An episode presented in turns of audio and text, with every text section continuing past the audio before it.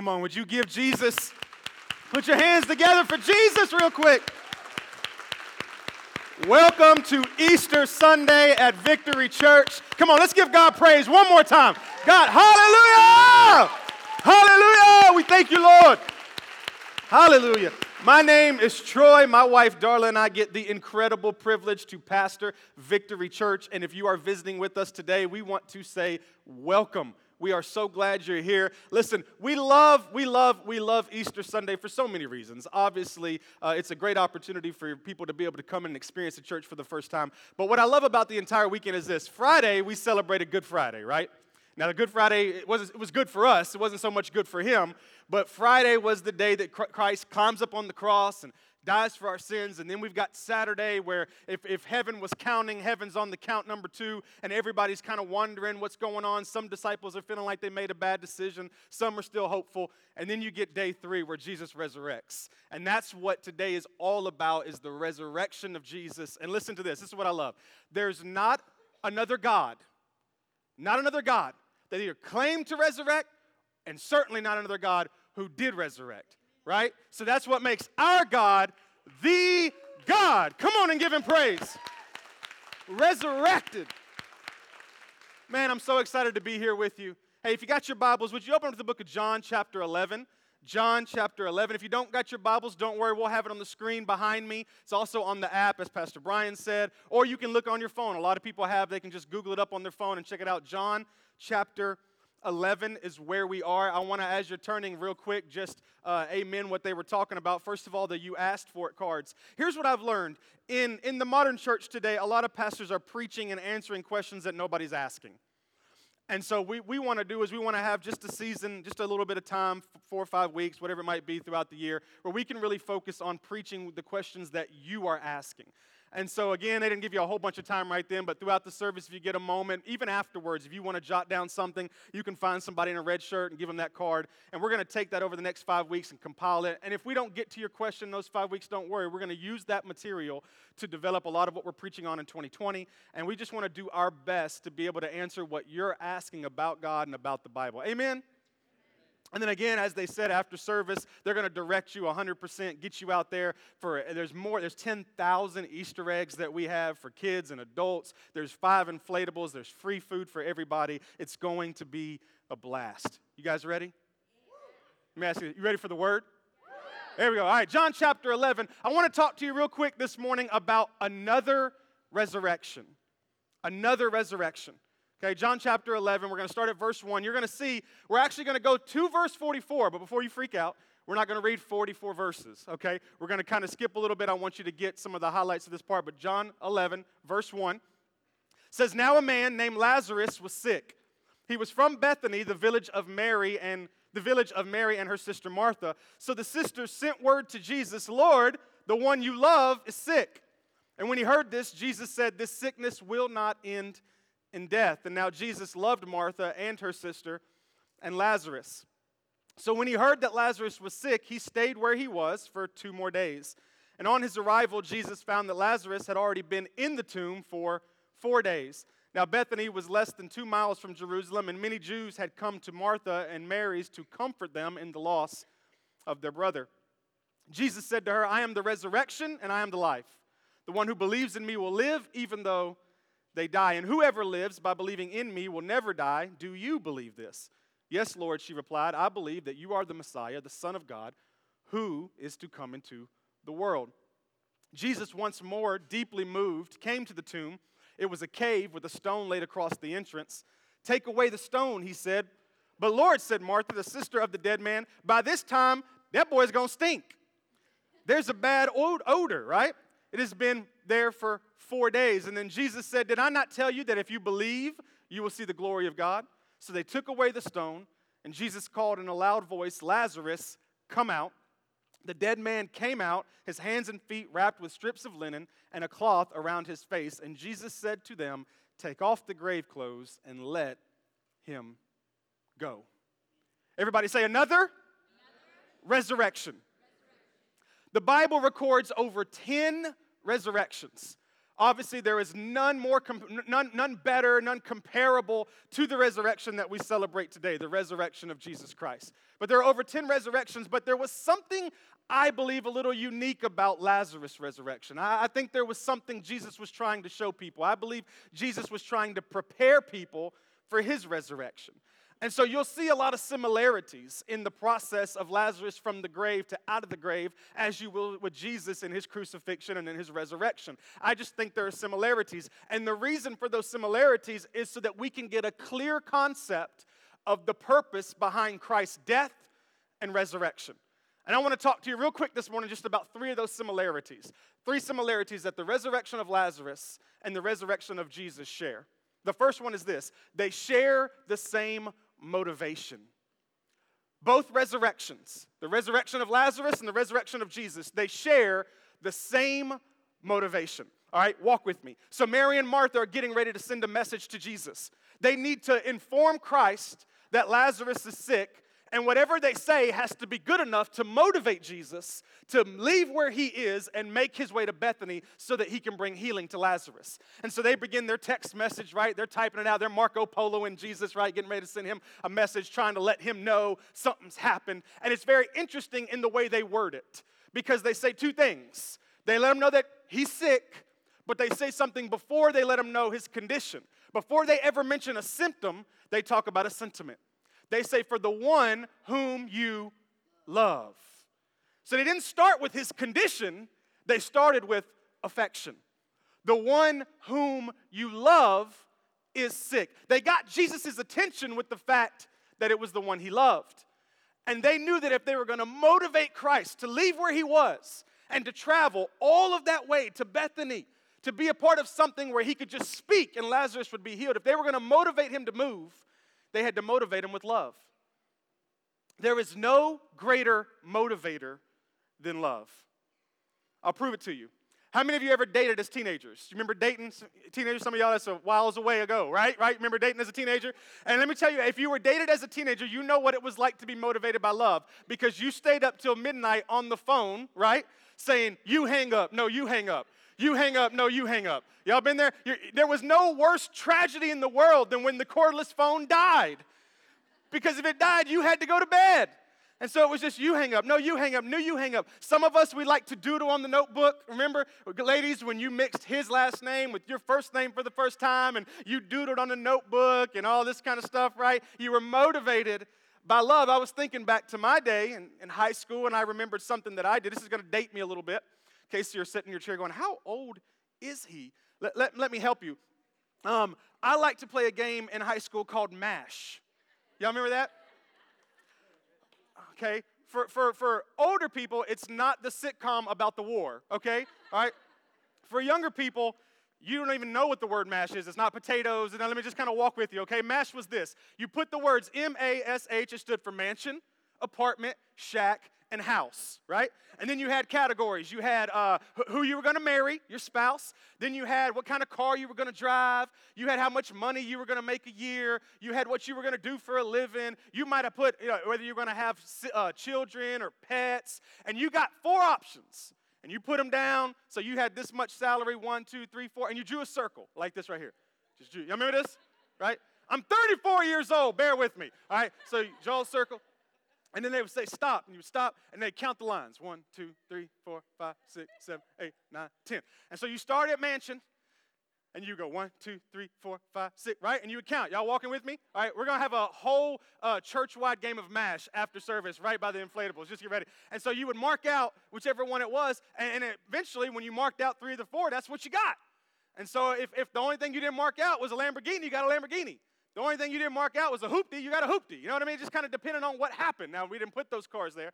But here's what I used it for. Are you ready? This is how motivated I was by love. Is I chose the girl in school that I liked. The one that I wanted to let her know I liked her, but I wasn't sure if she liked me. And I always got her to play the game MASH.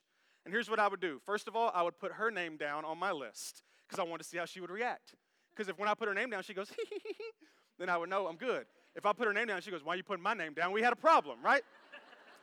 and then when I was like, Hey, it's your turn, Y'all with me? Am I the only one that does it? Am I this desperate? Okay, and, and so, so when it was her turn, I would sit back and watch because she had four choices to put me down. You know, she was always going to put down the football star or whatever it is. And I'm waiting, I'm waiting. Sometimes people put celebrities. And it was so funny because the game meant nothing. Wasn't going to actually come true. Nobody married George Clooney. Teenagers, he was a doctor in a sitcom about, okay, it doesn't matter.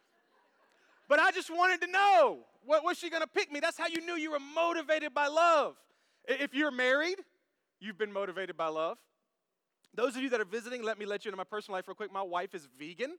Um, I am not. Uh, what vegan means, I went to bed one night. She was a normal human being. I woke up. She was vegan. I was stirring eggs going, You're what? I don't even know what that means. And so her birthday came up, and in Nashville, downtown Nashville, they had something called a Veg Fest. Y'all heard about this? I, I can't believe this exists. It's, it's a festival for vegans and vegetarians. It is a festival where people come together and they worship plants and pet animals. I'm just kidding. it's not what they do. It's really close, but that's not what they do. They come together and they celebrate vegan recipes or whatever. Anyway, it was her birthday, and that's what she wanted to do. She wanted to go to Veg Fest. And so we got tickets, and we go there, and there were five, walk with me, 500 people in line to be able to get into Veg Fest. Apparently, someone had lied to all of these people about what was happening inside this building. So there were 500 people, and I'm standing in line, and I remember looking at a friend of mine, and I'm going, This isn't a meat fest, and it isn't a chocolate chip cookie fest. Why am I in a line with 500 people? I couldn't believe it. But again, the only reason why I would be standing in line outside at the Veg Fest would be love, right? Motivated by it. If you got kids, you're motivated by love. Let me prove to you. This is the only reason I can say this right here that I know Pinkie Pie, Fluttershy, Rainbow Dash, Applejack, and Rarity.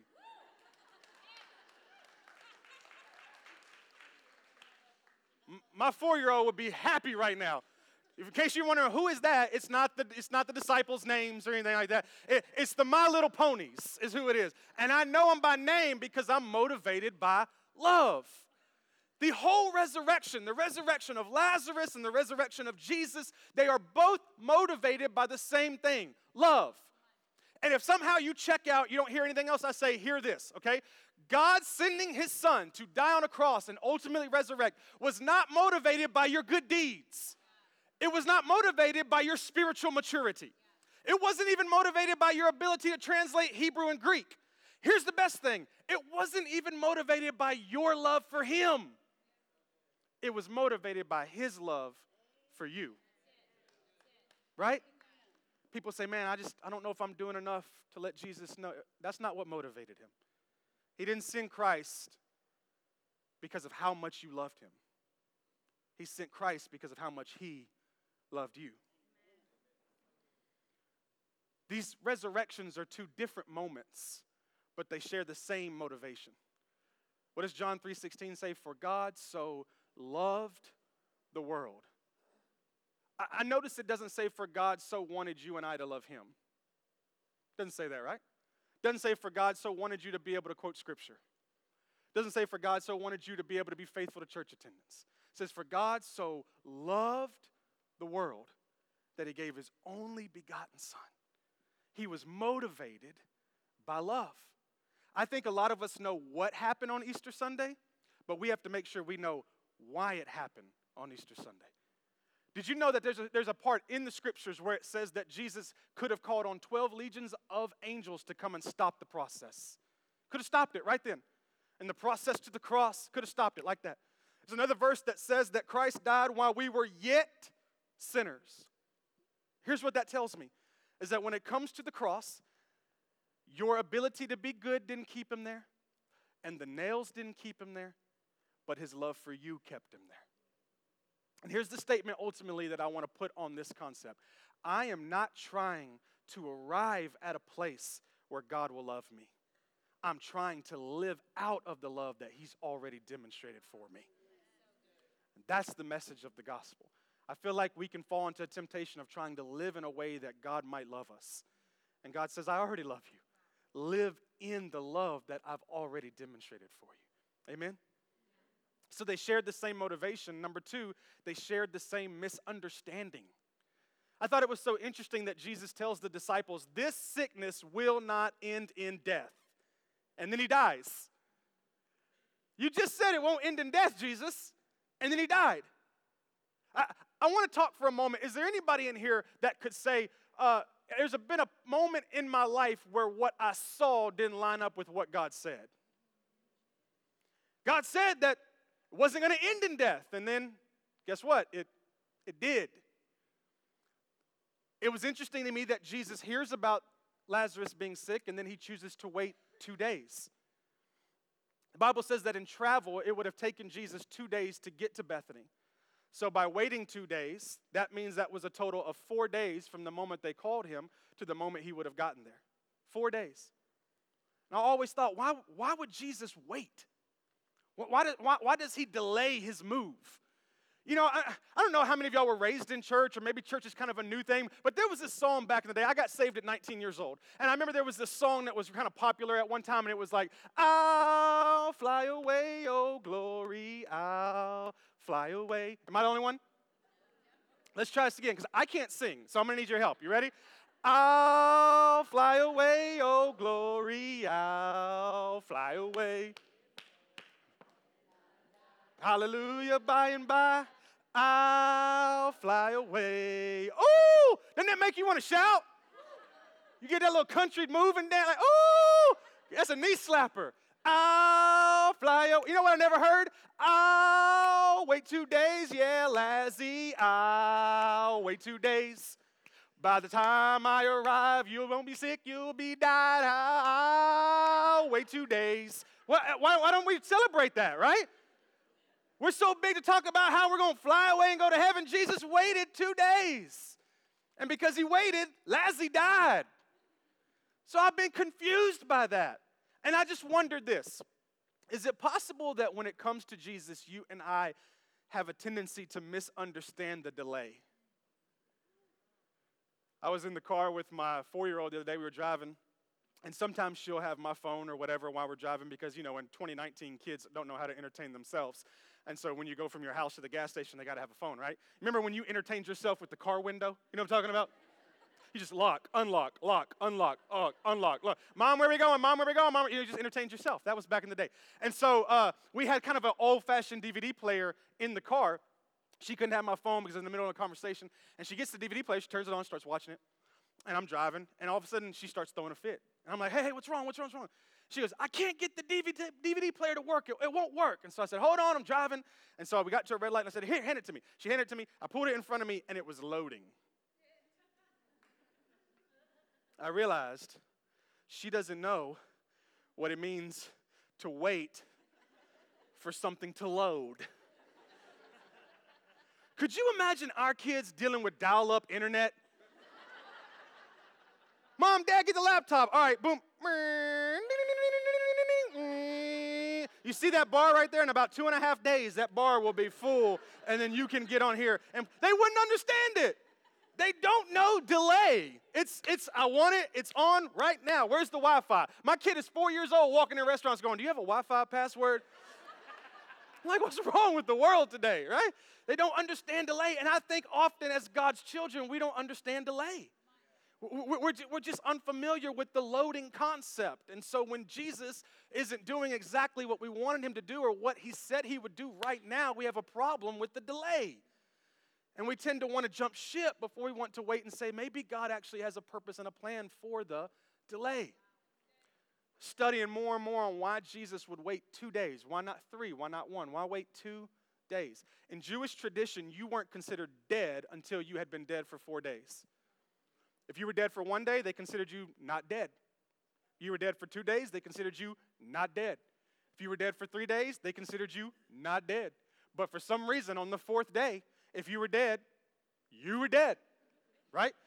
You were just, it just, they started wrapping you up, putting you in, in some kind of grave. You, you were dead. And Jesus knew this. So here's what Jesus knew everybody in Bethany knows me as a healer. They know me as a healer. And if I show up on day one and I minister to Lazarus, then I heal him, and they know me as they've always known me. If I show up on day two and I speak to Lazarus, then according to their tradition, I have healed him. And they know me as they've always known me. If I show up on day three and I speak to Lazarus, then I have healed him and they know me as they always know me. But if I wait two days and I come walking into Bethany on the fourth day, they'll consider Lazarus dead. And when I speak to him and he comes out of the grave, they'll no longer know me as a healer. They will now know me as the resurrector. I'll be the resurrection and the life. Jesus was representing himself to them. They knew him as a healer. He was about to be known as the resurrection and the life. I was reading over the crucifixion story and the resurrection story this week, just in prayer time, kind of getting my mind back for this season. And there was, if you kind of might be familiar with this, they take Jesus and they beat him and they, they put this crown of thorns on his head in a, in a mockery, and they give him this like robe in a mockery, and they, they slap him, they spit on his face. And when they put him on the cross, they put this sign above his head that says, Jesus of Nazareth, King of the Jews. And they put it above him, mocking him weren't really calling him a king, they were, they were mocking him. They had labeled Jesus as something. And then I was reading through, and when he died, it says that the veil was ripped in half and the ground began to shake. And there is a recording of a guard, a specific guard, saying he was truly the Son of God. He was representing himself. They mocked him as the King of Jews, but now they proclaimed him as the Son of God. It's a representing. The resurrection is all about a representing. Some of us in here have been presented the wrong God. We've been presented the wrong understanding of who Jesus is and what he's about and why he cares about you and why he wants to know you and what he wants to do with your life. Something has happened and it's been misrepresented. And this Easter, the resurrection, is about him representing himself to you. I understand that maybe he didn't do exactly what you thought he was going to do, but don't misunderstand the delay. Trust God, walk out the process, let him represent present himself to you. Amen? So it shared the same motivation, it shared the same misunderstanding, and then lastly, it shared the same mission. Shared the same mission. Jesus arrives into Bethany. And I kind of, let me ask you, y'all ever do this? You ever have somebody tell you something and you immediately kind of form a picture in your mind of what it would look like? You know, like if someone comes to you and says, hey, I'm dating somebody, and you go, oh, really? What's their name? Like, Jeanette. Sorry, Miss Jeanette, if you're in here. Um, and you start kind of forming in your mind what they might look like. Y'all ever done that? Somebody starts, you know, you're meeting somebody for the first time, you start trying to kind of decide what they might look like, and we're, we're often wrong all the time, right? But it's interesting. So when I read this story about Jesus showing up to this grave and Lazarus being resurrected, I kind of made this picture in my head. And here's kind of what it looked like to me Jesus walks up, comes up, hey, Lazarus, come out. Stone moves, and out comes Lazzy. And he's just like, here I am, resurrected. Everybody, hallelujah, fly away, oh glory, I'll fly away. Right? I mean, just there it is. And so I'm kind of trying to understand what, what the mission of this resurrection was and, and how it shares and how it's similar to the resurrection of Jesus. And I read something that I haven't quite really read before. So let's just read this a little bit slower and let's get the real picture of what happened, okay? When he had said this, Jesus called in a loud voice, Lazarus, come out. So right now, my illustration is 100% correct. Jesus walked up and said, Lazarus, come out. Okay? The dead man came out, watch this, his hands and feet wrapped with strips of linen. Wait a minute. Okay? Back then they would wrap you kind of like a mummy. Y'all ever seen Mummy? Not the Tom Cruise one, the Brendan Fraser one, you know I'm talking about? So they would wrap them up with, with the, and they would wrap their hands all the way up, and they'd wrap their bodies, and the only thing they would leave is like this right here, this little face right here. Just be like, look like this. And they would wrap them up for this reason, so that the body odor would, they'd be able to at least stop it from spreading some. So when I read this, walk with me for a second. If I'm wrapped up in linen, linen, I'm not busting out in the Michael Jackson thriller. You know what I mean? I don't have that like, you know, I can't do it. I'm, I'm wrapped. So I can't, I mean, you know, doesn't, doesn't that lose some of it? Wait, y'all didn't get it.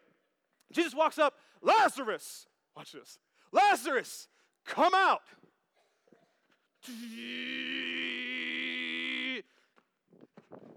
I'm out. People are like, ah, you're amazing, Jesus, you're the man, rock star. Reality. Lazarus, come out. Getting all my exercises in before.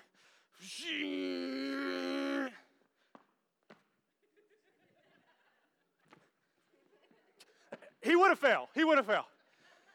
Right? So he doesn't have anything over his face.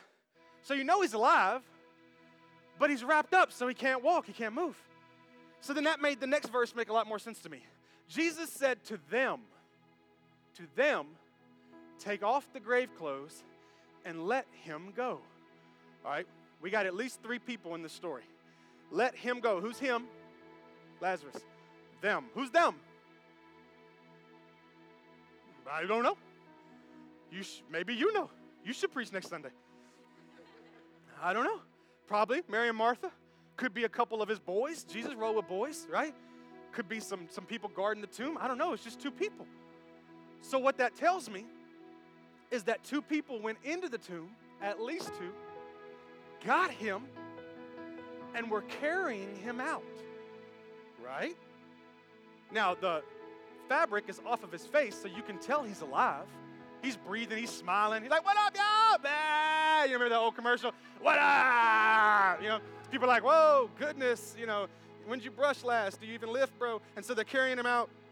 And Jesus sees them carrying him out. Jesus says, Hey, take off the grave clothes and then let him go. I'm like, Lord, why? Why did you choose to put that in the Bible?